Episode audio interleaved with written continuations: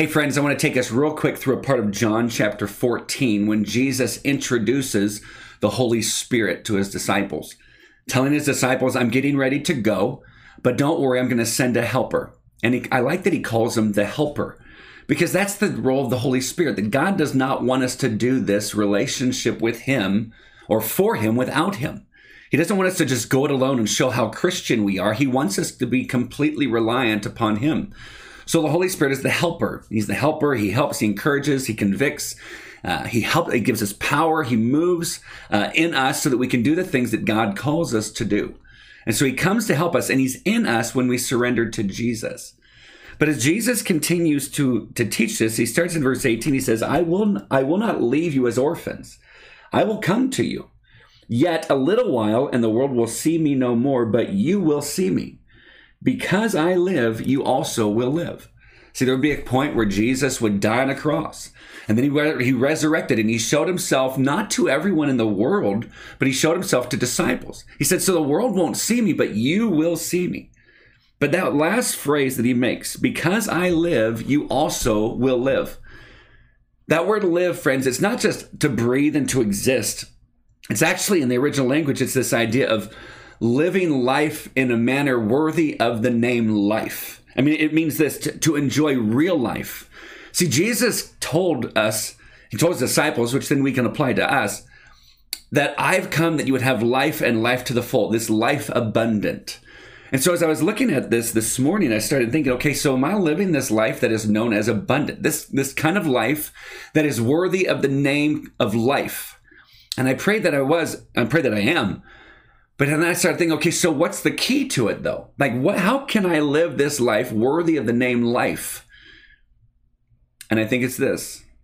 Because right after this, starting in chapter 15, verse 1, Jesus starts to introduce this topic of abide. And if you've been part of Purpose Claremont for any time, I've been talking about abide the last at least three, four years, as God has been giving me that word for the last three or four years the necessity for us to abide in Jesus. But what does that mean? Well, the word abide means this it means to stay or remain or abide. You sit there go, I already know that. I know, but, but it also means this wait for, remain in a place or state, and expect something in future. So it's this constant, it's this idea of constant.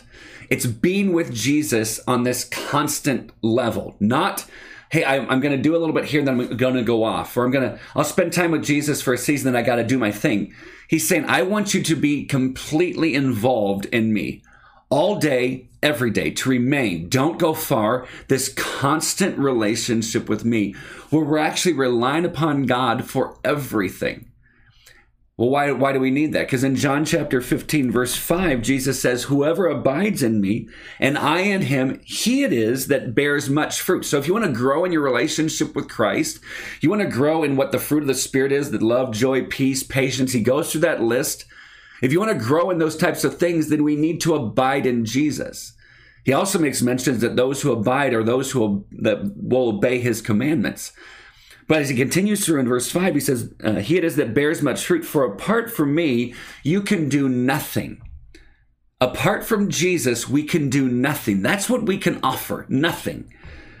And so a lot of people look at that and say, okay, this is actually um, disheartening. Friends, this should be unbelievably encouraging.